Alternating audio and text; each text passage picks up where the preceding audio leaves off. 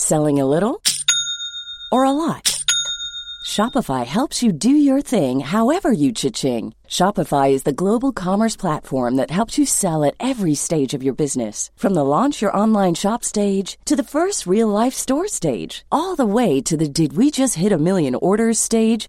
Shopify is there to help you grow. Shopify helps you turn browsers into buyers with the internet's best converting checkout.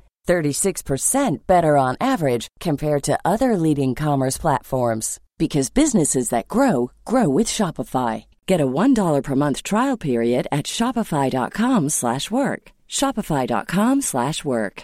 Ever catch yourself eating the same flavorless dinner 3 days in a row, dreaming of something better? Well, HelloFresh is your guilt-free dream come true, baby. It's me, Keke Palmer. Let's wake up those taste buds with hot, juicy pecan-crusted chicken or garlic butter shrimp scampi.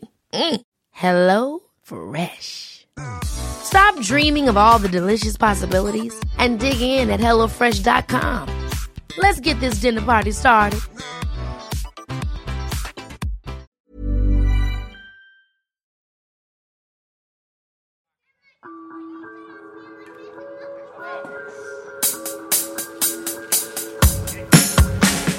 Welcome to my good bad brain. I'm a normal person, so I'm insane.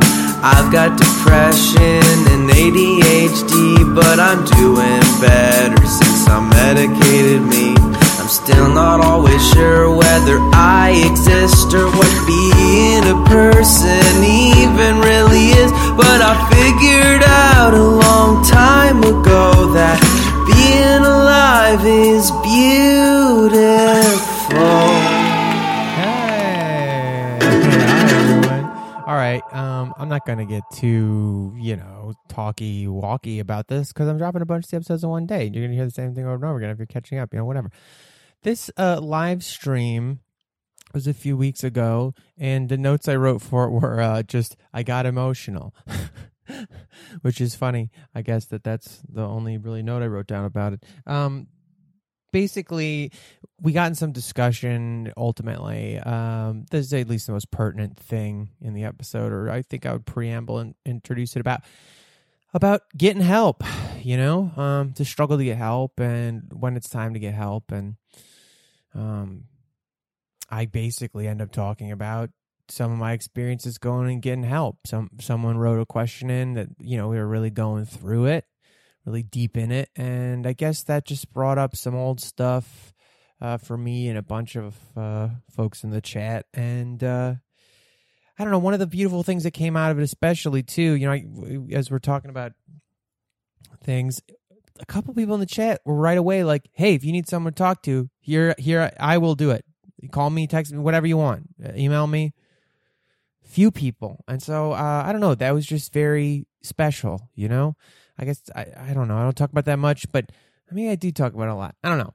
This is like invisible community of good bad brain, you know. That I don't know. The message that I get, or you know, a, a variation on this message is what I get the most often, I suppose, when people decide to reach out, is just that it's validating, you know, that it's like reassuring to hear other people as open uh, or be open rather about what they're going through and not being perfect and not feeling sane all the time and trying their best, you know? And this little mini community that validates each other and finds solidarity in each other is really real. And if there's one thing that the quarantine stuff and then just doing this pod live and people showing up for it more that it's really driven home is that this little community exists, you know, and they want to be there for each other. So I think that's amazing. Um, that's it. I'm not going to introduce it too hard. Just let the thing roll now. And uh, yeah, thank you guys so much. See us Sunday if you want to come join for the live stream version of it, 10 a.m. Pacific on Sundays at youtube.com slash jsleeper. We stream uh, Nick and I chatting and we answer questions from folks in the chat, or if you want to email at mygoodbadbrain at gmail.com, you can do that too. Uh, you can also support the pod if you want at uh, patreon.com slash mygoodbadbrain or uh, mygoodbadbrain.com. You can go there and buy shirts and stuff. All right, that's it. Thank you so much. Uh, I hope you guys uh, enjoy this convo and uh, then all the other ones and stuff. And if you're feeling, you know, freaked out about getting help or something like that, maybe some of this just lets you know that other people feel that way too. And uh, yeah, it is kind of scary, but uh, worth it. You know, ultimately, it genuinely is fucking quite worth it. So, all right. Uh, thank you all so much. Thanks for being here. I adore you. Uh, Self care, hydrate, be well. We're technically we're live now. I guess we're go- we're there. Um, hi. Good morning, Doctor Nick. Morning. Uh, I think there's a few viewers in the room. We'll see who shows. I, I, I f- I woke up a little late today. I've just been, you know, and then I did something to my neck as we were just talking about. And I just feel like it just puts me so out of it and so distracted. So here we're here. I didn't really do announcements or anything. Here, wait. Why don't we just do a quick little how how the sausage is made? Go on Instagram. One second. Hi, I'm live right now on the podcast with Dr. Nick, and we're doing my good bad brain. We do it every morning at well, every morning, every Sunday at 10, 10 a.m. Come on over, youtube.com slash jsleeper, asking questions about mental health you want. All right, good morning. See you at noon. Silly. I forget sometimes that you used to be, yeah, really make the sausage. Make what? That you really used to really make the sausage. What do you mean? Oh, I did. Yes, I was a butcher for a period of time. Yeah. It's true. That was interesting. It's weird that the the being a butcher like I'm haunted by this moment with my uh, father from when I was like in I think I was in seventh. I always remembered that I was in seventh grade, but I feel like all my memories like fall into like I was twelve or seventh grade, which is close but very distinct, or kind of high school, or like six, and that's just all of them. You know what I mean? They're like they all just pick one of those slots. I get it. But uh, my dad, who you know, is the very very important part of my initial mental health journey. Obviously, for a lot of reasons, he was uh, deep in in the turmoil of stuff that he was going on with him, like with bipolar stuff and uh, drug stuff, and you know, ended up getting disbarred. And I remember he had this one moment that was like kind of felt like a moment of clarity where he goes, uh, you know, most people you ask them who they are and they tell you their job. I was a lawyer for 16 years and now I'm not. And then it was just like this weird gap, you know, this like one of those like dad moments where you're like your father says a thing and then there's just this big hole where nothing could fall into it. You know what I mean? Nothing or everything could fall into it. I don't know. It was so weird. So I always think about that when how we identify ourselves and like that the the strangeness that uh comes with job like a job. Like whenever you have a job, how much we can't help but say like this job we can't see you. You oh no oh yeah. God damn it! I always forget to switch the thing over. Sorry, bro. Sorry, Franz. Doop. There, we're here. It'll pop back in. I always think the strangeness of that, like that you define your role, and it makes sense. You know, it makes sense, and like makes sense. I don't have to go into why it makes sense, but in my life, I was just talking about this five seconds before we started this thing. Like, I- I still, I still think of myself like as an actor first, and the acting was like the first like role that made sense to me in society uh, that could be a job or something like that. But I really think it was like a sort of a backwards thing where I just felt like I didn't know what the fuck I was, and I felt like I could be anything, and I felt like all of all of the agreed upon rules of society and who we are and what we are, like felt so performative already that it was like, oh, well, I'll just make that my job. The thing where I pretend to be other things so hard. And then I don't have to ever pick one of them. I could just be all these things and just make my life about figuring out what it is to be a person. Um, and that could lead to so many places. Anyway, the point of that is, so it feels like different jobs I've had in my life end up being these little episodes, and some of them are so much so much more important than others, even though they don't last that long. And the butcher one, I fell into the butcher thing like I had just had like a a, a terrible breakup that y- you know, would fucking prompt me to finally break down and figure out all this shit and fuck up a lot over years. And I ended up, uh, I felt pretty bad, pretty like, I, I feel like the butcher shop saved my life a little bit. And it was this place I could go that was like so much, I mean, 12, 16 hours every day. And it only lasted probably like a year tops of my life, less if I was being totally honest. You know, I'd come back and forth in it and then I'd do jobs over the course of like more than a year. But it's weird that that little tiny window of time feels like a piece of identity that was really powerful for other people and also for me that I was like, yeah, I'm always going to have like something about being a butcher. I, I, don't know. It was just like part of who I feel like I am. It, it, it's pretty, weird. Pretty visceral. Yeah. I mean, yeah, no pun yeah. intended. Yeah. Mm. Well, yeah. And on that note about like, uh, like I only have like three thoughts. So anybody who's like a regular listener of my stuff has heard, heard me repeat myself all the time. But I at that time in particular, I was struck because like people be like, "Oh, that's weird." So you're an actor, and now you're, oh, that's an interesting trajectory, or something like that. Or maybe in LA, a lot of them really think like that's not an interesting trajectory. Like, of course, you know, you fucking fail at that, and you do some other thing that's adjacent. But I found it in like especially artisanal food, there were a lot of people who came from art. Like the person who taught me how to butcher had gone to school for sculpture, uh, or, and and one of the other bosses that was teaching me how to butcher, she wow, that fits for me. Yeah, she had an MFA uh, in um, writing or English or something like that. Like like they were literature, I don't know, something like that. Like they were all these like brilliant artist types who wind up making bread or uh, cutting meat or making jam and preserves or something like that. You know, there's a guy who wrote this amazing. He really did lean into the cooking and stuff like that. But he wrote a whole book. Uh, amazing guy named Kevin West, who is a friend uh, who who wrote this whole like textbook on jamming and pickling and preserving, and he was he had been like a writer for like editor for European editor for Vogue or something like that. Like you and yeah, and I think I truly believe I was like, oh well, cooks, priests, and uh, artists are in the same business. It's just nourishment, and with butchering in particular, from like art and especially from like theater, I was like, very glibly, you know, was like, I don't think it's that weird. I was like, you're taking something that was alive once and you're cutting it up into these little dissected pieces and then hopefully making something delicious out of it and not disgusting. you know, hopefully it's not like an embarrassing, cruel waste that you're doing what you're doing. And instead it's, uh, taking care of people in some, in some careful way, even though something has to die for it. and I was like, sounds like theater to me. sounds like art. I don't know okay, I'm going to continue on this point. I just think this is so interesting because a friend pointed this out too to me was that there is something semi like if you list like there's something semi religious too about butchering where um any old text, the Bible or like epic, you know, the Odyssey, whatever. In the Odyssey, whenever they'd arrive at a new uh land, a kingdom, they'd always like there's always a part of the story where they'd be like and then we sacrificed a bull for the guests you know to the gods a burnt offering or whatever but you're like part of that's the God thing, but part of that is like a crew, a ship of people just arrived and we need to feed them. So like yeah. there's this very religious role of like the priest as a a butcher as well. Like the that you'd oh, you'd kill this animal, you had to know your way around killing the animal. Oh, yeah, I mean not that we killed animals, but very interesting to me. There's a great book called uh, "Trickster Makes This World." I, am blank.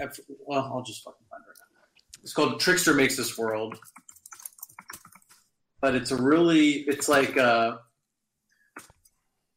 it kind of talks. So it's just a great book in general. Uh, Lewis Hyde is the author, um, but he talks about kind of when people transition from sacrificing the edible part of the meat to like the part that people don't eat as much like mm. smoke became the offering to the god rather than like the actual meat which oh. allowed them to like eat the meat right um yes the person who did that was uh, fuck was it? I think it was Mercury. So a- anyway, it just talks about how there's like you know how tricking and deception and withholding from powerful figures is kind of like part of what allowed people to uh, develop and and um, yeah it's, yeah it's an interesting story no that There's makes kind of so much sense. motif that runs through a lot of different cultures Terry uh, Bradley hunting and butchering anything is ceremony. And I complete yes, that's how I felt about it. I like to I, I appreciated. Yeah, it just felt me. Mm, I mean, the reason I sought it out in the first place was if it was a. Oh, I could trace it back, I guess, the omnivore's dilemma, but like this feeling of growing up in uh, urban and suburban areas and just never having a real connection to these things. And I was like, if I'm going to eat things, I would like to be closer and see if I can. Totally agree. Deal yeah. Anyway, uh, that's all off uh top. I mean, whatever's off topic, on topic. I don't know. Um, I was. I'll just start with one of these questions that uh, came in over the weekend, and if y'all have any questions or anything you want to put in the chat, feel free. You know, we'll do our do our normal thing.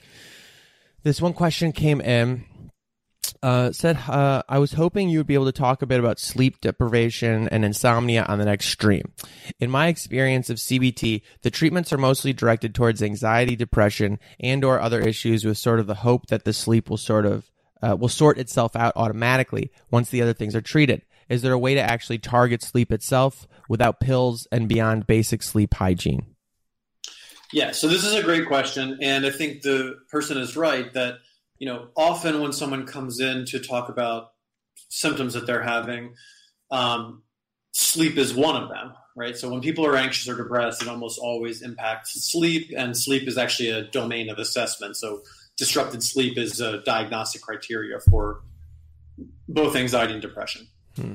So it's true that like a lot of times someone will come in and a clinician will kind of assess for sleep, but they're focused on like the kind of uh, global symptoms of anxiety and depression. They target those, and usually it does work out that when the person's uh, depressive or uh, symptoms of depression or anxiety sort of resolve a little bit, that um, as a kind of byproduct, their sleep improves. That's typical at the same time, there are lots of other disorders that have really profound impacts on sleep. I mean, certainly, you know, bipolar disorder has a profound impact on sleep. There's evidence to suggest that um, what we used to call thought disorders, like schizophrenia and related disorders, impact sleep as well.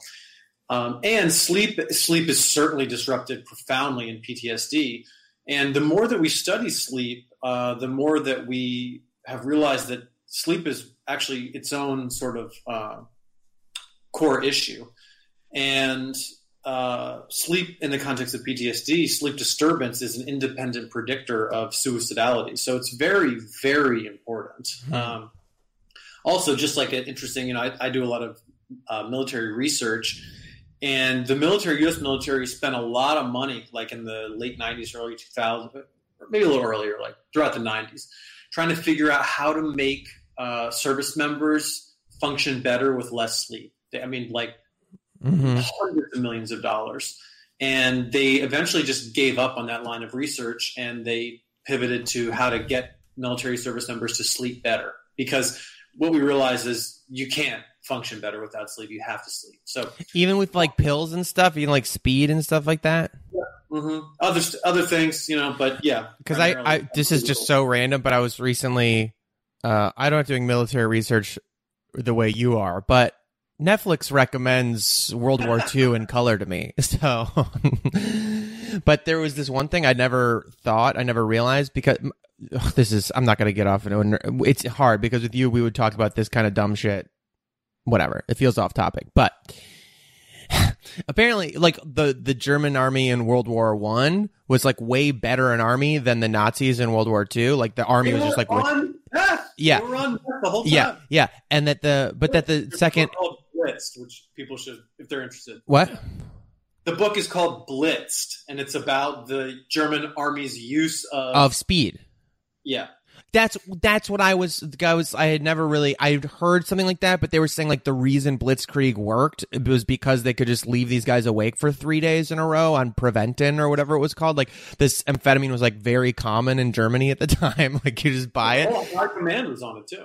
It's so fucking weird to think like uh, it's just it just I don't know. I think that's why like sometimes in like popular culture when like like success win bro kind of stuff just feels like it, it tracks or like Silicon Valley weirdos all feel like Elon Musk like it all feels like right there on the edge of like uh fascism and white supremacy and stuff like that is because it's got such a like it's got such a like uh let's start a fucking restaurant together energy to it. You know what I mean?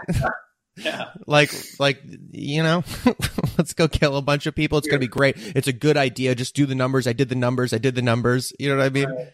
right. Anyway, yeah. wait. So, but sleep though, there's no way to get around needing it. Is the yeah? Is you the have to sleep. I mean, it's like you know, people have heard this stuff before that like sleep deprivation is the fastest way to experience madness, and which is you know, if we we could figure out a way that that's true. I'm not sure what all those words mean together, but mm-hmm. but the point is that sleep is really fucking important. And to answer this person's questions directly, there is a CBT for insomnia protocol that targets sleep. Okay, so I put two links in the. Uh, yes, I'll share these links out. Um, I, I know I haven't updated our little drive thing, but if you go to Patreon, the the, the patreon.com slash my good bad brain, I'll put a post with it. It's a public post. You don't have to be like a member of the Patreon to access it or anything. And I've been I've created a, a, like a Google Drive folder where I've been dropping Dr. Nick's resources. So I'll include this one, which is. Uh, do you want to say what it's called if somebody just wants to try to Google it too? Yeah, I mean, if, if you just Google CBT for insomnia, you'll get a bunch of hits. You can read the studies if you go to like Google Scholar.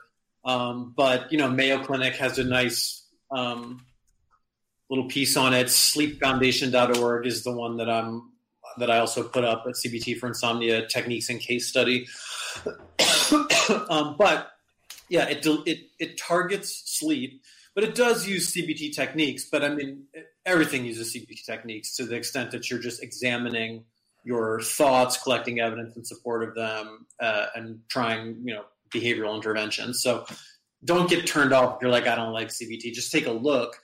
Um, what do you do? Do you have any tricks to to sleep if you can't sleep?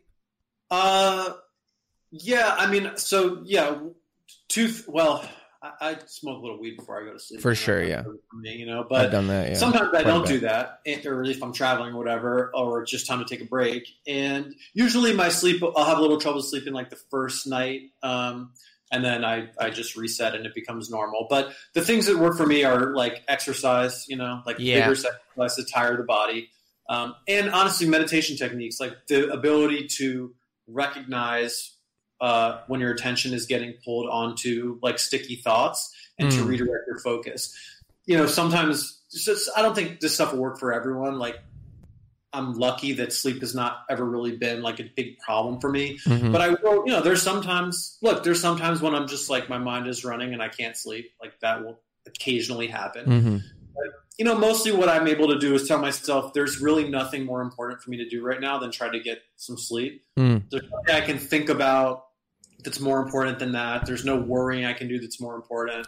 There's no problem solving I'm going to do right now at 1 Right. a.m. that's more important than me sleeping. So usually when my mind starts to go do that stuff, I just can tell myself, you know what, this isn't that important for me to think about right now, and I Hmm. redirect it onto the breath. But I have a lot of experience doing that because of all of the meditation practice I've done. You know, so that kind of muscle is there for me. Um, Yeah, yeah. That, that's um.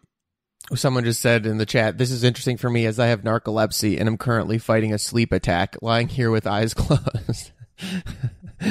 so. I wish we could trade problems. Do you are Yeah, you um strict with yourself about like screen hygiene, about like sleep hygiene, blue light and stuff like that? uh, I mean, the evidence is very strong that that Yeah. uh, helps. So yeah, you got. I mean, like, there's really good evidence about the amount of blue light you get in. I actually heard a presentation about this at the Military Behavioral Health Research Symposium in Kissimmee, Florida, last year. Mm. Um, so yeah, turn that fucking thing off. I mean, if if look, here's the thing: if you're not I'm so fucking problems- bad about that. I like fall asleep to just watching shit all the Yeah, time. Well, that's the thing. If you're not having problems, like don't worry about it. But if you are having problems, turn off the fucking blue light. I think I probably am having problems with it. I, I would recommend in the time in the past I've gotten better at it because I do feel like I don't know. I just have diff. I feel voices like help me go to sleep. It's really weird. I don't know. Um, podcasts or better yet, an audiobook because then you at least don't have the blue light coming in your eyes and put some nice like noise canceling headphones on and I mean, sleep hygiene is not a joke, man. Like there's a there are whole sleep hygiene protocols, it's like routine, using the bed only for sleep and sex, like all of this stuff. So, you know, So- if you're having problems, you should follow all those. yeah. You know, Someone not- someone asked, uh, do you know if red light filters actually do anything? I wonder if they mean do they mean blue light filters? Or red light because they only let red light in, then it's blue I don't know, whatever. It's blue light, right? Is the mode on your phone or like night mode on your Kindle. Not, Right. not, not night mode like the dark, but you know, sleep time mode or the fuck it's called, where they do filter out the blue light. right. Yeah, that stuff helps, but thinking like, oh, what like filter do should I switch on my device to like sleep better? That I wouldn't go there first. You know, like yeah, put that filter on, but do the other stuff. Like Put the put the plug in your phone in the other room. Or or I guess if you need it in the room for the for the timer like at the end of your bed, like some other well, but even like yes, do the device hygiene, but all the other sleep hygiene. Yeah. Make yourself get up at a certain time, go to Mhm. bed at a certain time. Use the bed only for sleep and sex. Don't like chill in your bed all fucking day long. Oh, that's good. You know, like yeah, uh, uh, do some form of vigorous exercise. Don't eat within two hours of going to bed. There's like a whole list. I fuck that one up all the time. Yeah, so you know, if you're having problems, you should try these things. Also, uh, one thing I've that's helped me. Uh, I, I this is sometimes sounds so silly, and I don't mean that If you're having like intense insomnia or sleep deprivation, which I've been in those phases, I don't mean to like minimize. But one thing to look at for me is your uh, uh, stimulant intake over the day, and just like how much you're taking and how recently. yeah, that's part of the sleep hygiene protocol too. Is is don't have any stimulant beverage after noon. You know, yeah, like that- literally afternoon. I, I feel like I was I drink so much coffee. Well, I've really cut back a lot, and I put uh half decaf beans in the thing now. But like, um, dude, I, I think you're just we're a lot of us are just saturating our fucking neurons or whatever in caffeine molecules. Yeah, so you, you gotta, and, and actually, the way ca- caffeine doesn't like provide something that wakes you up, it just blocks a adenosine, which Right. is like the molecule that makes you feel sleepy. So, but but anyway, there are these sleep hygiene protocols, so you know they they cover all of this stuff, mm-hmm. and so you know this person may have followed those to a T, and they're not Yeah. working, and then you can try the CBT for anxiety. I would also, excuse me, for insomnia. I would also add like vigorous physical exercise. I agree. Earlier in the day. I was gonna uh, reiterate that one that you said earlier. Yes, I, I I found the best I sleep tends to be when I've been on like heavier lifting cycles because your body just has to repair. Your body's just like fuck you. I can't. You sleep so heavily. Yeah. So those are things I would try. But if you're not, if you're just kind of like, yeah, yeah, sleep hygiene protocol, follow that thing to a T, man. Follow it to a T. Yeah. You know, you if you're just kind of half doing it, it's not going to be as effective. If you are fully Yeah. following to and it's just not working for you, you could add in this CBT for anxiety protocol and get yourself to full physical exhaustion. Yes, I uh, I will also say this is becomes like not um very like you know sciencey. Well, it does. It's just like more holistic, I guess. I don't know. Um when we were like studying the my brother did this I'm fucking wearing the shirt somehow. D20. He made this uh, Oh yeah, I remember that. my yeah. brother, uh, you can still get uh, this product we we made called Reboot, and it's like a sleep aid tea. Basically, the idea was like we're all just like these gamers and nerds and fucking stare at screens all all day long. So uh, it's really that's very bad for you, especially like if you game and like it, it stimulates your anxiety and things like that. The gaming basically gives you all the same adrenaline responses as if you were doing physical activity, but without the physical like dump that helps counteract some of those things. So it just has this cortisol levels are all raised and blah blah blah. So uh, we made this thing called Reboot, and it, it's just like it- it's just like a horse tranquilizer of holistic stuff, you know. We put like magnesium and valerian and uh, what is there, five HTP and you know melatonin, with like all these things, and that helped me. I, I that tea really would like settle me out, and I like sleep on that. But but not. I'm not even pitching the tea. I'm just saying like there are some things. Like, have you ever tried did melatonin work for you or anything like that? Yeah, the research on melatonin is okay. Yeah, I did. I've Yeah. taken melatonin before. I take like I've. I'll sometimes have like a sleepy time tea, although now it's like 100 fucking degrees in Vegas. So Yeah. I'm not getting more tea. But um, yeah, Magnesium. things, you know, those you can try them. Yeah, okay. I, some of that stuff I think helps, even if it's just maybe it's just like you know I heard zinc helps what I was doing because there's like there's whole blends for lifting that are like um recovery blends, but some of them really do help. Like you know, I just would be careful about uh, any like any kind of um, what the fuck are they called? supplement. yeah, Yeah, that's not from a very reputable source because they're not Yeah. regulated. You know, and they could have any fucking thing in them. So just be careful. right. We're we're pretty sure ours has what we say in it, but we're not scientists. It was a lab. You know what I mean? Yeah, it's like, yeah. you know, comes but I think you know, with everything, my recommendation is to work your way down from the highest standard of evidence. So you know, like the sleep hygiene protocol and the CBT for insomnia, very high level of um, yes. support evidence. You know, melatonin has been very well studied, seems to be very safe. That's when I would go. You know, Um. Yeah. Oh, I also have a dumb sleep game that Allie taught me, which is really good. It's her her mom's. You just like pick a category, like fruits, and then you just go through the alphabet, and you go like apples, bananas, carrots. I don't know if carrots count, etc. And you just go, and it's like a it's I don't know. It's by the time you get too far, you get to the end, you just pick another category, whatever. It's like a better counting sheep. And I will say the the last thing I was gonna say the the light filters. I have you worn those gaming glasses, you know. Uh, they're like uh, they filter out blue light when you stare at screens. They're like these yellow. They look like shooting glasses. They're really funny. Um, but they do seem to help. I think when you just wear them in the evening, uh, and you don't have to, ch- you know, even when you're the last five in Warzone and you got to clutch up, I don't know, man. By the way, I did I did sign in. I played the uh, tutorial uh, at least of Warzone, and it's all updated. So we I, I will jump in a, a game with Yeah. you soon.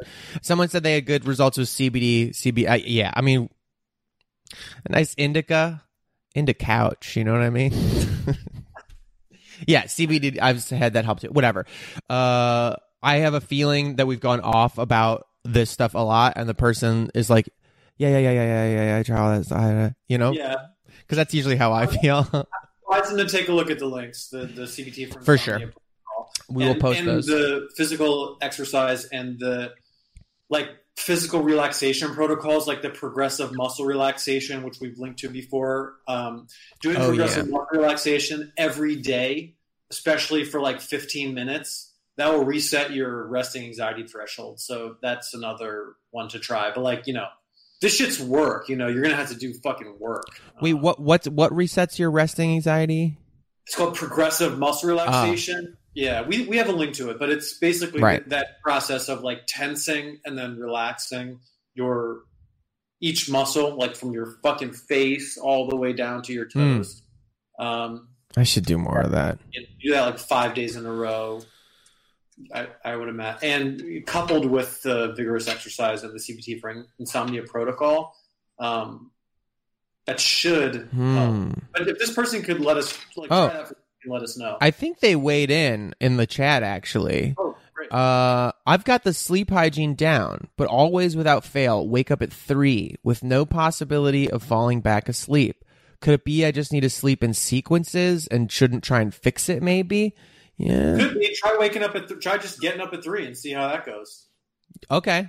Yeah, I don't know that that I kind of uh I've gone through little phases. Frankly, I love it when my body like wakes me up, you know, um earlier than everybody else. I feel like that's a really good time to do creative work if you can make yourself do it. Like something about those early morning hours when you're the only person around. Um I know this is easier said than done. Like if you have a real jobby job you got to go to then at like 9 or 10 in the morning or earlier and then, you know, you get tired around 11 and you want to take a nap and you can't. So I totally feel if that's an issue, but Yeah, I mean, there also is evidence that you know previously people slept in like two distinct cycles. You know, so there would be like exactly what this person's talking about, like an early morning cycle where they would like get up at three and like be awake until noon, and then they would like take a nap until like you know six, and then they would get up again. Like the founding fathers write a lot about that. So really, yeah, well, I mean, look, dude, you can do whatever the fuck you want. That That rocks, You don't live honestly. society that forces you to conform to a particular schedule. I mean, you know, yeah, I feel like when I felt best, uh, like kind of part of this quarantine, I was doing this. Like I fell into the schedule of I'd wake up at like six or something every day, just naturally. I'd like wake up really early. I'd do things. I'd do some exercise. I'd end up falling asleep around one for a couple hours, like which I never nap, but like all of a sudden had this schedule, and then and then I'd do stuff in the afternoon, evening, and it was just like. Maybe that's I don't know. I was like, maybe there's a reason siesta exists in a lot of the world. Well, there's no reason to. I mean, the thing is, we also like moralize this, you know, like everything else. Like, yeah, we're like, oh, you're you're bad if you stay up late, and you're bad if you sleep late, and you're good if you wake up early like a good boy. You know, that's all Yeah. nonsense. It's all just social conditioning. But if you live in a life where the social conditioning is important, then you know you got to fucking do it. right. So this person, they, they already have sleep hygiene down, which is awesome. But this the CBT protocol for insomnia is different than that. So it includes this the sleep hygiene, but it Okay. includes other things too. So check out that CBT for insomnia protocol. part, of that though is like, yeah, if you do wake up and you just cannot go back to sleep, just fucking get up. You know. Yeah, just give it a shot. Just see how you see your rhythm plays out. All right, I like that. Um, all right, I'm gonna go to this other question or statement question. What do you? I don't know. I, it's a very relatable situation. Oh, uh, oh, sorry. Well, they asked another question, so let's stay on sleep really quick Yeah, here. Could it be harmful to just get five ish hours of sleep a night? Uh, I mean, the the so okay, so you know, if we think about the normal curve again, most people uh, will see cognitive performance deficits if they're not getting closer to six to eight hours. But people are different. There's variability, and this person might be on like you know one of those um, standard deviation tails. You know, so you will know. You know, you will see if you are you know getting five hours of sleep a night and it's like working for you after a couple weeks. Congratulations, you're a very lucky person, and Mhm. that could be working for you.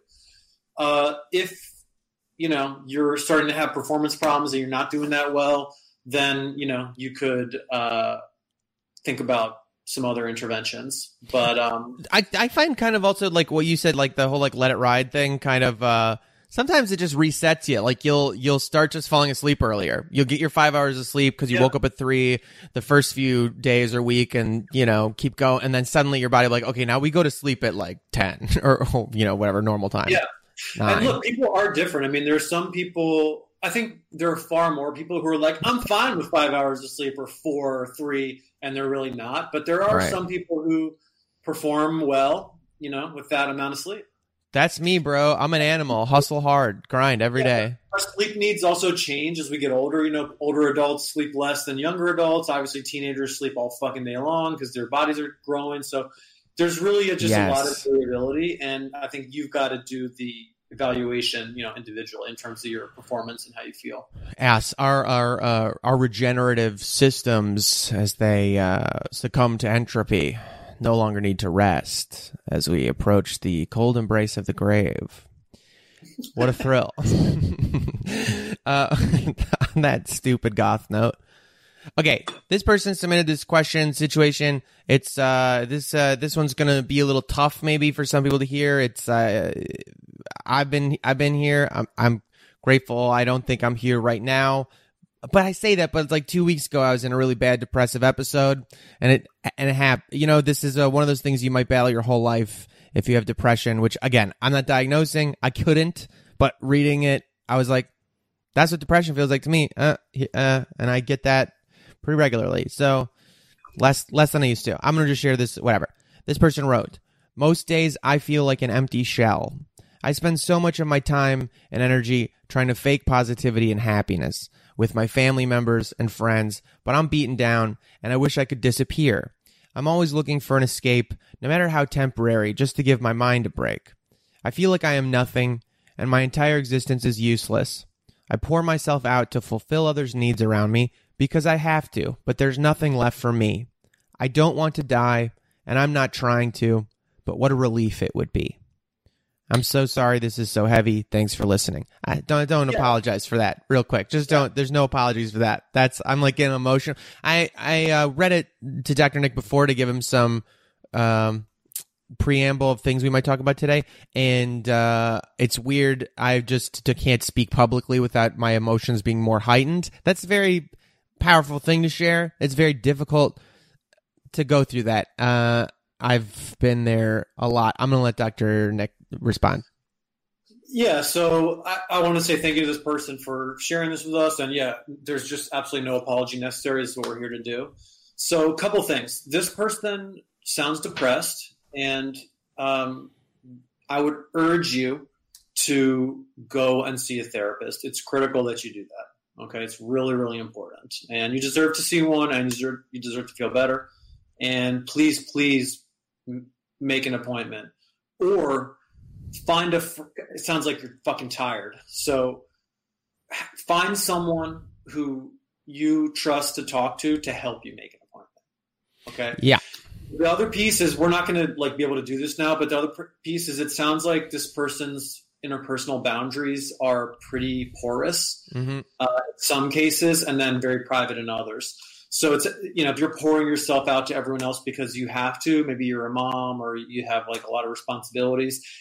One, of the- I can just tell you, one of the things you're going to have to work on is your your interpersonal boundaries um, because you you're going to need to set firm boundaries because it's not working. The strategy that you're using, pouring yourself out to others because you have to, it's not working. It's not working for you. It's not working for them. It's got to change. Okay.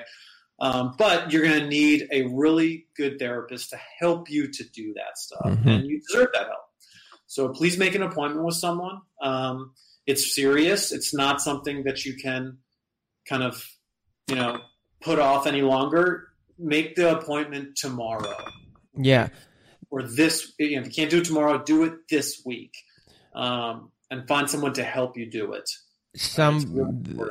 I will say, and I I hear uh, there's someone in the co- comments, you know, chimed in right away. Like finances are an issue, and I totally get that. Um, I will say that exactly what Dr. Nick is saying. I I didn't uh, do it on purpose, but I remember this is how I remember the chain of events that like got me into the therapy that like started to actually like I had gone to some therapy before in my life, but I don't think I was really scratching the issues. I don't think I was really getting into it.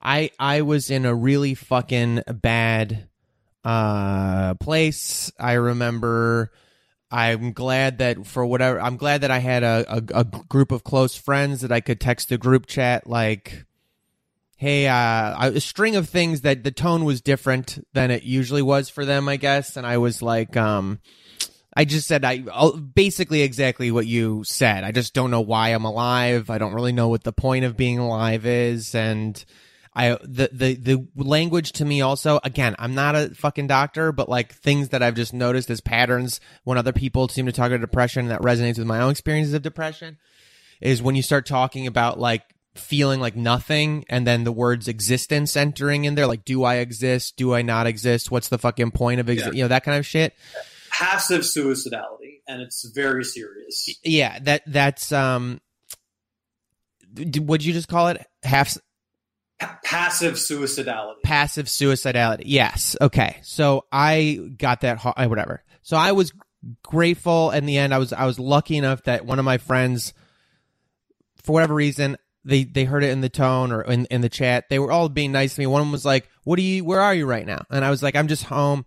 And they came over uh, with their dog, and we went for a walk there. Like we went for the walk the dog, and I was like, "That might have saved my life that day." And they were very uh helpful also about like you sh- you got to get therapy and help me find um uh because they knew about it they had gone themselves to a sliding scale community available therapy place i went to it was called um the socal counseling center in los angeles um and i went to the socal counseling center and it was uh terrifying i didn't think about it at the time i was just like i made the appointment uh, for the intake. It was fifty dollars for the intake, which I know can be uh, even that can be a, a hurdle, but and it was for me at the time. It was fucking tough. I was like, I don't know. I, sometimes I think back and I'm like, I don't know how I even lived. Like you, you think about how much money you're spending on drinking and stuff like that, and knowing how the end of month always was, and I, who knows.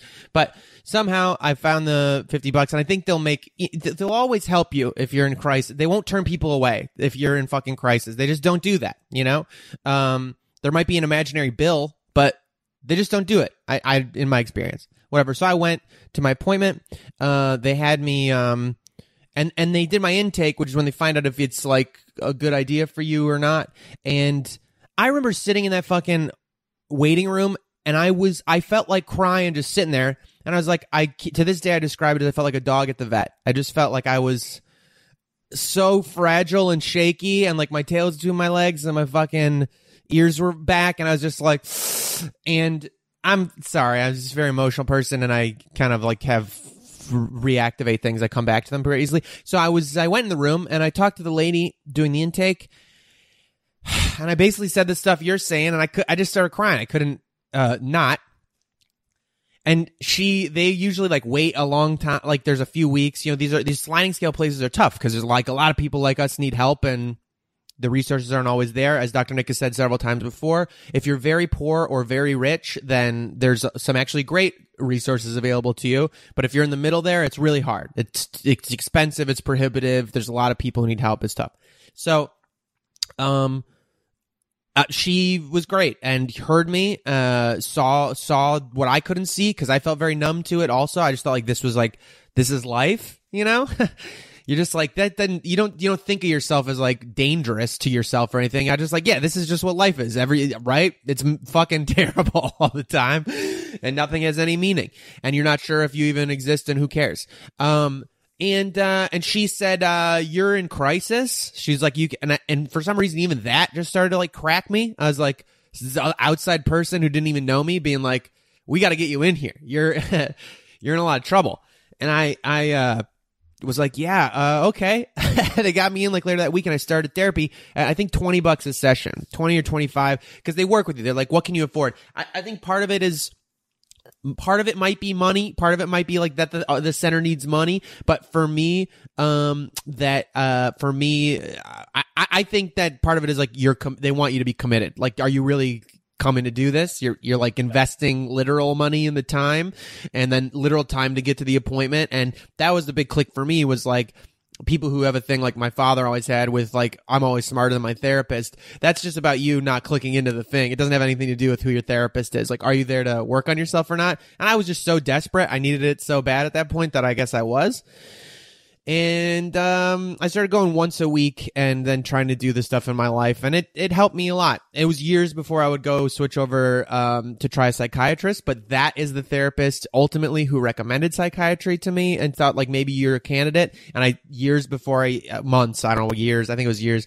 before I even tried that, and she was who I called up to say, "Do you have a recommendation?" and gave me my you know what I mean like that therapist was a big important part of my life. And I, this person in the chat uh, has added um you, you know i don't want to they they wanted to stay anonymous so i'm trying to keep it yeah. as anonymous as i can for them. But some some you know uh that that the, there's a fear that exists that i'll open up and i'll tell a therapist these thoughts and they'll just ship you off to an inpatient facility. The, dr nick will that happen? No that will not happen. No it won't. We like restrictive inpatient facilities are they're so rarely used that that that's not going to happen. Even people who are like, okay, so for example, when I worked with uh, in DBT, right, in dialectical behavior therapy, people with borderline personality disorder who are very suicidal. Our goal is to keep people out of inpatient settings. That that's our goal. So you're not to you're not going to even if you say that you have intermittent suicidality you're not going to go get shipped off to an inpatient um, facility. That that's just not how things work anymore. Yeah. So, uh, but of course, it's natural to, to feel that, and I totally understand that finances are a barrier. They are a real barrier, and it's a complete failing of our system. It's totally fucked up. This is why I'm asking you to recruit an ally to help you because it's going to take hours of calling around, doing internet research, feeling frustrated, feeling like, fuck it, I don't want to do this. Like, you're going to go through all of that. Um, so that's why I think it's important to have an ally to help you do the research and call. Like, commit to a day, you know, commit to a day, you know, make some food, sit down. Like, you're going to spend your day, and maybe it's going to be more than a day, trying to get this shit figured out. You know, find community mental health resources in your area I would start with public resources. Um, I'm sure they're overwhelmed right now, but they typically have pretty decent standards of care at pretty low cost. Um, what do you think about um, any of those apps or anything like? Uh, I don't know. I haven't used any. I think it's better than nothing. There's just that, you know, um, I think the research is is out. You know, telehealth, the research on telehealth seems to be pretty good, but these particular apps, like I don't know the quality of the therapists that are on there. I think they all have to be licensed, but yeah, you know. Yeah, I feel like it seems to the, the option existing to me. I'm like again, I'm in Los Angeles. Anybody who's in a major city will be able to find some of these. Will probably be able to find a sliding scale place or some kind of support yeah. group or something yeah. like that.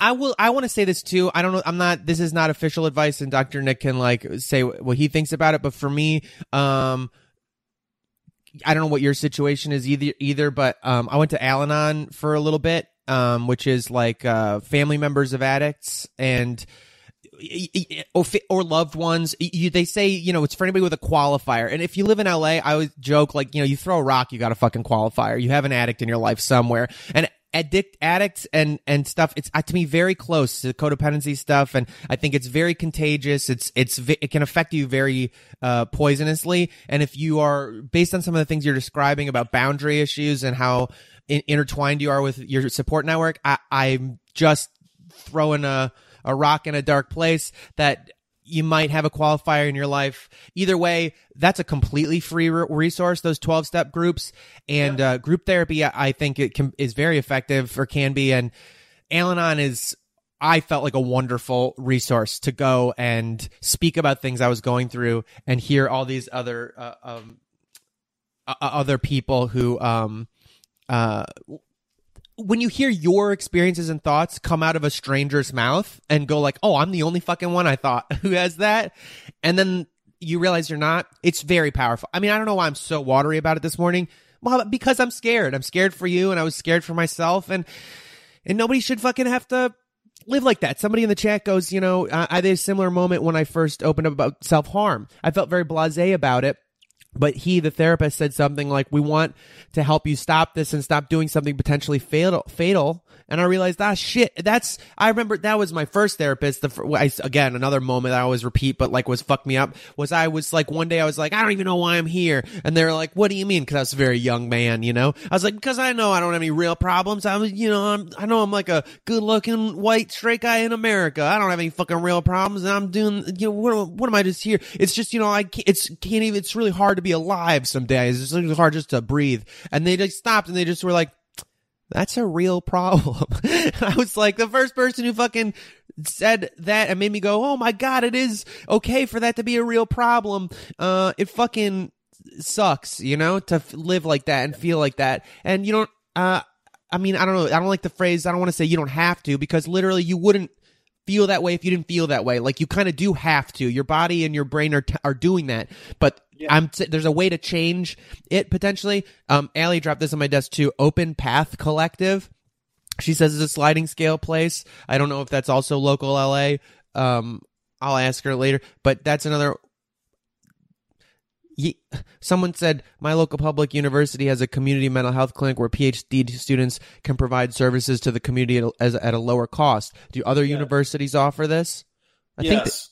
yeah. They, well, it depends on the university. Most of them will have their trainees uh, in the like mental health clinic for students. Um, not all universities are going to have like community facing um, provider networks, but like most most big universities have some integration with the community where they're providing some services. Um, and also trainee therapists that their outcomes in general are just as good as um, uh, kind of veteran therapists. So don't let that put you off. You know, trainees can be because they're dedicated. They're like fucking reading the research and they're getting great supervision. They're not burnt out. So, you know, their outcomes are good. Allie, is this in LA or is this where is this? It's like a database of people who, um, who do sliding It's like a website thing. Mm-hmm. Okay, she says this thing, Open Path Collective, is a database of, of sliding scale places. So you can go if you Google. Open. Path Collective. I guess you can you can find resources potentially there. But find a friend. This person in the chat, find a friend to help you because it's going to be tiring and it's going to be a fucking pain in the ass to do this. Yeah, You know, yeah, for sure. You got to do it, but but find someone to help you. Even if Like- if you listen to this pod, I mean, there's a good chance like. That I, I my favorite thing about this fucking group is like it's not a huge podcasting thing or something, but like there's a a, a group. Uh, solidarity and fucking validation i realized are the point of this thing and like with this quarantine calisthenics group doing there's a group of like 10 or so people in there or 15 people who are like are really here and i wouldn't be surprised if you got nobody in your in your consistent life that somebody somebody around this group might just be able to check in with you or something it's you know i just don't want you to feel like you're alone with this. There's you know um oh this person is there a way to find local to them? Yeah i believe so. And they're in new york. If you're in new york even if you're not in new york city I, i'm pretty sure you'll be able to find something that you can you can get to. Um i guess i haven't checked it out but check out this open path collective. I'm gonna google it right now. Yeah, big cities like this are going to have better public mental health uh, resources, and so it's hard to navigate the public mental health resources, but they're usually good because they have like high standards of training, and it's hard to work there, you know, because they have like good benefits and stuff. So they have good therapists. Um, can take a while, you know, but uh, well go check out i just googled it briefly and it does look like it might be a pretty good resource is this open path collective the front page has like a enter your city or zip code thing it says online therapy is available um I, I don't know. Check it out. It says as long as there's financial need, need ah, it looks like a you know. Check it out. That might help. And then there there might be other. Um, I'm sure there's resources if you type in just sliding scale and where you live, sliding scale therapy. And then again, that's that is why I mentioned the Al-Anon thing is just because 12 step programs are just gatherings of people that are totally free and there's coffee and uh, you know cookies sometimes and stuff and it's just nice it, it, to me i mean i noticed in my life a lot of 12 step people end up in my life like as close friends like sober people and stuff like that. And i think it's because i'm a little bit weird and i'm definitely a, a lot open. And 12 step people are ready to fucking go there right away all the Yeah. time. They'll talk about anything. They won't judge you and if they do judge you, they put it way back behind everything else. They like they're able to bury their judgment and just be there because they've been where you're you've been. They know what it's like to really feel like that existential that that at death's door feeling and they won't fucking dismiss it. Sometimes they'll be a little harsh, sometimes they'll be a little crazy. All 12 step people are different, blah blah blah blah. But there is I think uh, an understanding and a, an acceptance from within the circle There's less fear and less shaming for sure. completely. So I don't know. That's why I just mentioned that one because I know it's not official therapy or anything, but it's free and there's 12 steps like all over the goddamn country, like everywhere. Yeah. Um man, I don't know. That's that's tough. I guess we kind of reached the end of our hour anyway, but I I just hope you know that you're not alone in those experiences at the very least that like they're very common. You were in a group of people who really fucking oh there terry even offered. T- and terry's a, a mama terry dude. I mean like t- if terry's there saying that they'll be your accountability buddy terry means it. Mama terry's a very fucking loving me person. Yeah, if I can say one other thing also. So I think a lot of times people feel like when they're going through these experiences that they're so bad that there's just there it's not possible for there to be a way out a way out and a way forward. and let, let me just reassure you that there absolutely is a way out and a way forward and that even though you are feeling like this now, it is entirely possible and not just possible, but it is likely if you go through these steps and processes that you will feel better. mm-hmm You absolutely feel better. You can absolutely have a, a new way of managing and dealing with these issues that are making you feel so horrible. And you can emerge from this. You can emerge from this and you can emerge from it and not go back. Yeah. Absolutely. And, and and Erica also offered. Erica, thank you so much. Like Terry Er- like the people in this group really are like pretty sensational. I think everybody kind of relates to each other on this like very human level of seeing that fucking void. Um yeah, man. I it's impossible when you're in it to believe it'll ever end. Right. I I know like the feeling is infinite and but that's the whole that's the whole the glib thing they say about suicidality, suicidal, th- you know, like a permanent solution to a temporary problem is very real. You know, like I know it feels like you'll never fucking get out from under it. The the idea of existence hey, I don't know, may never make sense. It still doesn't to me, but it's like that's the whole point of bad faith, good faith existentialism is if you can just always try to tip yourself onto the side that says nothing means anything, this makes no sense, and that's why it's so beautiful and special. Like it's it's a one in infinity chance at like this, you know? Feelings of love or eating a piece of pizza and getting to feel what that tastes like. And that's whole stupid don't kill yourself list I do is just to remind me of these dumb things. Like I, I can find infinity in a cup of coffee. Like it's just so good. It's so poetic and perfect. So I try to like latch onto those things. But I promise you, like even if you're in the deepest despair where you can't taste anything and you can't fucking feel like, because I've been there, uh, it will go away. I know time makes no sense, and I I'm a I love poems. It's easy to go like there is no end to it in that moment. I know, but you'll reach a new infinity where it will be something good, or at least not just fucking agonizing. And so I'm always just like, for sure. I know it's impossible to believe, but there's there's a better feeling you can get yeah, to. you, you can you can get there. You can absolutely get there. Um, it's just it's going to be you know it's going to be a struggle to get going. Uh, Yeah. It's gonna It- yeah. suck. There's, a DB, there's an analogy in DBT, which is like the, there's an aluminum ladder out of hell, you know, and like right now you're in hell. You're in hell. It's burning. It's fucking horrible. It's super hot, but you know you're there. And as soon as you start climbing up that ladder, it's going to feel worse because it's hot. It's hotter than where you are.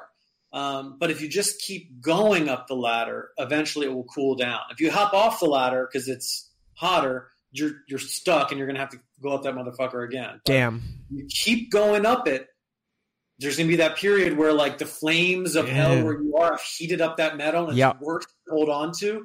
But if you just keep going up it, it will cool off and start to get better. Uh, that's and- so And you good. can do that. I've never heard that, and that's so good. And that's I, I always feel like that's the toughest thing when I've I have a friend I don't want to you know recently in my life who like that's my scariest the scariest part for everybody who loves you too and everybody who meets you and knows you and relates to what you're going through like will love you. They can't you can't help it. When you when you see somebody else's common humanity you can't help but love them and uh it's the scariest thing when you're trying to convince them. That's a great analogy. That like it's going to feel harder. Like the first barrier that comes up as you try to get yourself help or something like that. Maybe it's even trying to find a friend who will sit with you. Maybe it's trying to find the time in your schedule when no, none of us can afford any fucking bills and you have to go work and you're just like, I can't take a day to eat food and look at this stuff. The first barrier is going to feel like a sign from God that you're supposed to die. Like, you know what I mean? It's just going to feel, and that, that idea of the burning ladder is so fucking real. You just gotta keep climbing. Your fingers are blistering. You just gotta fucking, don't even have faith in yourself. Just listen to the words other people are saying and just keep fucking moving up out of it. because depression is insidious, right? There's all, there's this thing called the economic theory of depression. I won't go into it. It's very cognitive, but it's, it's very good. But the point is, depression is like sitting like this because you have no resources and you don't want to take any risk because everything has fucking failed. And as soon as you take any risk, move at all from this position where you're just barely hanging on, it's Right. worse. Like, oh my, it's worse. It's worse. You have. It's it's gonna feel worse Yeah. you have to do it. You have to do it, and then it will start to feel better. It will. Uh, yes, I definitely will. I, ugh, yeah. Please follow up with us. Please do. Please do follow up. Send another email. Let us know what you're doing with what you're, you know, maybe where you're searching for. Just, you know, anom- you can send it to the, my good bad brain again and stuff. Um, but please also, you got two, two fucking good bad brains out there right away who offer and I'm sure that they'll be there if you want. Uh, and if they're not, don't take it as a sign that, that, that, the God hates you. it's just life. It's just, that's, that's how it's to go. You know what I mean? Was that? You were making me think of something earlier. Um, oh, I know what it was. The fucking title of the show, My Good Bad Brain. The reason I called it that was because of this, was I basically got this sense I realized one day my brain tries to kill me sometimes. That's just how it is. That's how my brain is. It's also good. It makes me taste things that taste good. And I got some cinnamon rolls that proofed overnight. I'm very excited to go put those in the oven after that. Thank you, brain, for that. But also, for some of us, my brain tries to fucking murder me sometimes. And I think it's in kind of a funny, like, weird drunk uncle like who's like uh you know conspiracy theory nut kind of a way that like i think my brain like just thinks i'm a lizard person sometimes and it's just like they're coming for us and like locked and loaded with one in the chamber and i'm like whoa you gotta go to bed uncle jarrett. You know what i mean? But my point is like just realize it's not you. It's not like who you are. It's just a thing you're going through. Okay? And you're gonna survive it. That being said coffee sandwiches lavender soap always number one on my fucking uh on my don't kill yourself list. But like i don't know that helps me. Again not real stuff but like don't of course of course. Nobody's gonna hate anybody for not reaching out. Sorry that somebody said in the you know no that's not how this works. You should just know that people are there if you want it. If you feel like you you want it it's there. Don't worry about it. It's not like about you that's that's like so i'm laughing because that's how it feels right? Like that's how i feel is i'm just like i'm bad i'm bad i'm bad i'm bad. Alien and i joke about this this uh, stock photo we found once of like a toddler. Who knows why they took the photo it's a toddler with a punching glove on punching themselves in the head and it's like the saddest fucking stock footage i've ever seen in the world. You're just like who even made you pose? Who made you do this? Because that's who we are. A What? sick person. A sick person. This kid just looks so fucking sad, punching himself in the head with a boxing glove, and we're just like, that is how it fucking feels. Is you're just like punching your fucking little sweet baby head. You didn't do anything wrong. It's fine. Stop. You're not bad.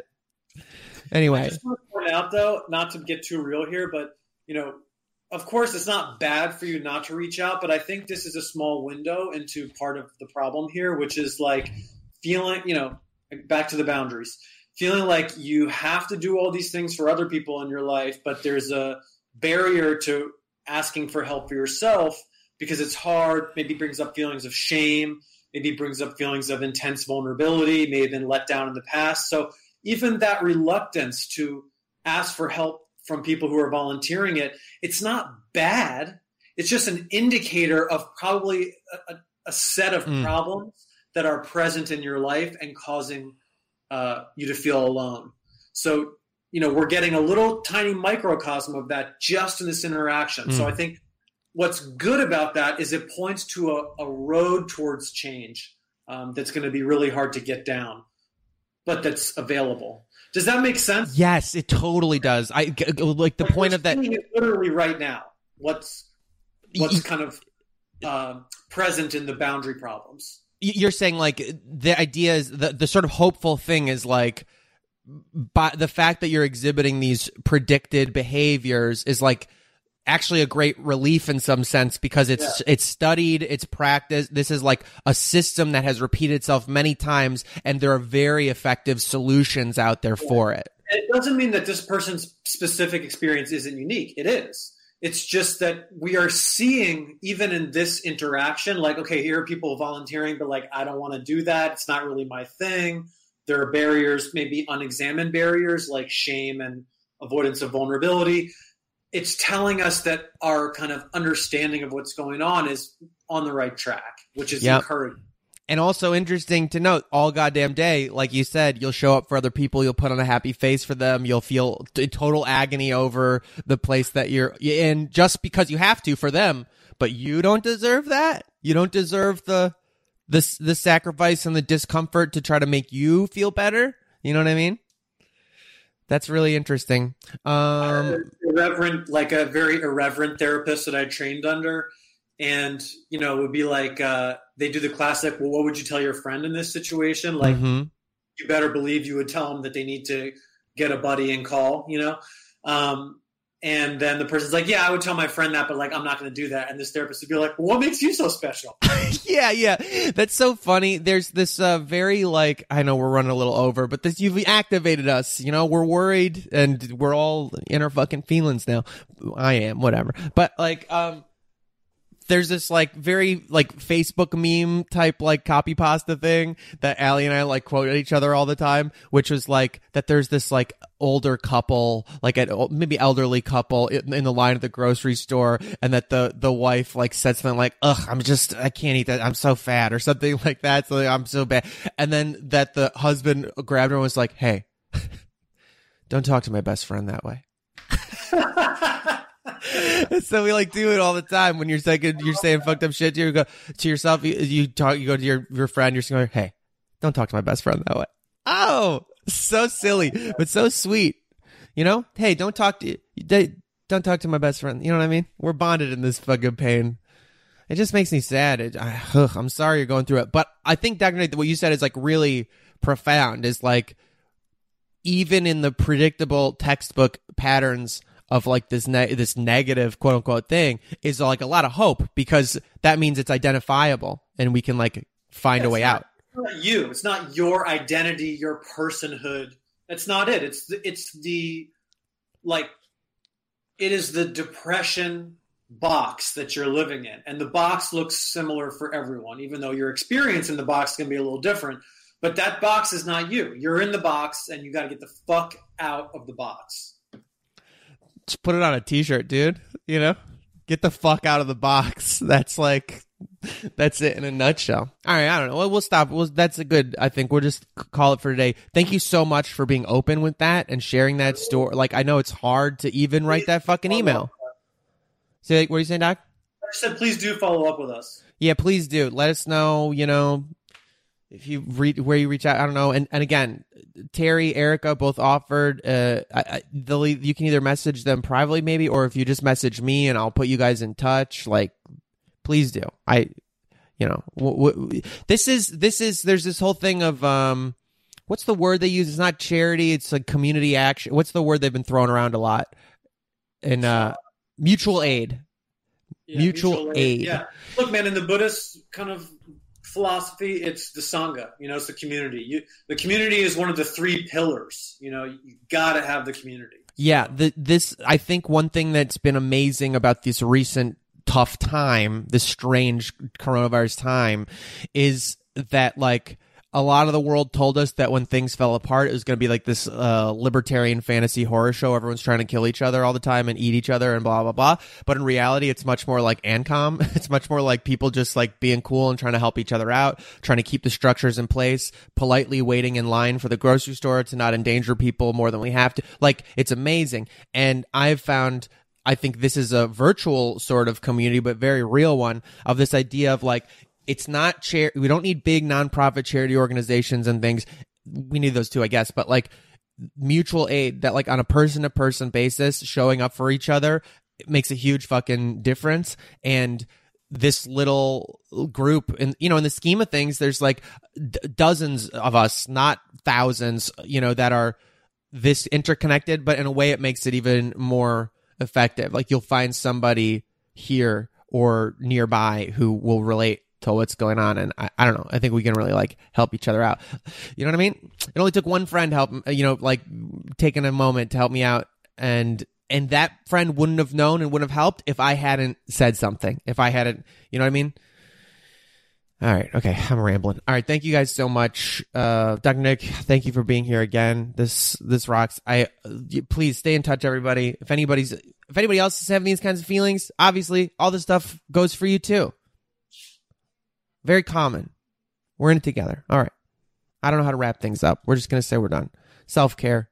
Drink a lot of water. Be hydrating. You know what I mean? All right, be well. I love you guys. Thank you so much. Thanks, Dr. Nick. See you guys. We'll see you guys. Uh, you, you check out mygoodbadbrain.com if you'd like some shirts or patreon.com slash mygoodbadbrain for more info. I'll put up Dr. Nick's resources and, uh, Oh, quick little extra plug for today. At noon in 45 minutes, we've been, we switched the weekends of quarantine calisthenics into like self-care stuff and I'm getting some guests to come on and things. I still gotta have you come and do meditation. I forgot. But, uh, today, uh, my acupuncturist, yesterday, my mom who does a lot of yoga and stuff did like some ankle and feet opening stuff. That was like amazing. And she's gonna be back next week with wrists, but we're gonna do some acupressure type, uh, it's, uh, what's it called? Um, gua sha, I think is what it's called. It's like this kind of scraping. Uh, it's really great. It feels so good. I I did a, an acupuncture uh, session, quote unquote, virtually where she was showing me some acupressure points and like showing me stuff I could do. And I was like, this is amazing. Would you like to do this for the group? So if you're interested in doing a little self care physical, uh, practice that's kind of fun, um, c- come by at noon on Instagram live today and quarantine calisthenics continues. Uh, that's it. Okay, that's my little extra plug. All right, thank you guys. Thanks, Dr. Nick. We'll see you guys uh, next week. I'll post this through the week. Are you good? All right, bye. All right. Thanks for joining us, guys. Uh, My Good Bad Brain is a production of Mind Jam Media. My little media company. Thanks to uh, Coda for making this theme song with me. And uh, that's it. MyGoodBadBrain.com. Patreon.com slash MyGoodBadBrain. You're the best. Have a good one. Self care. Hydrate. Be well.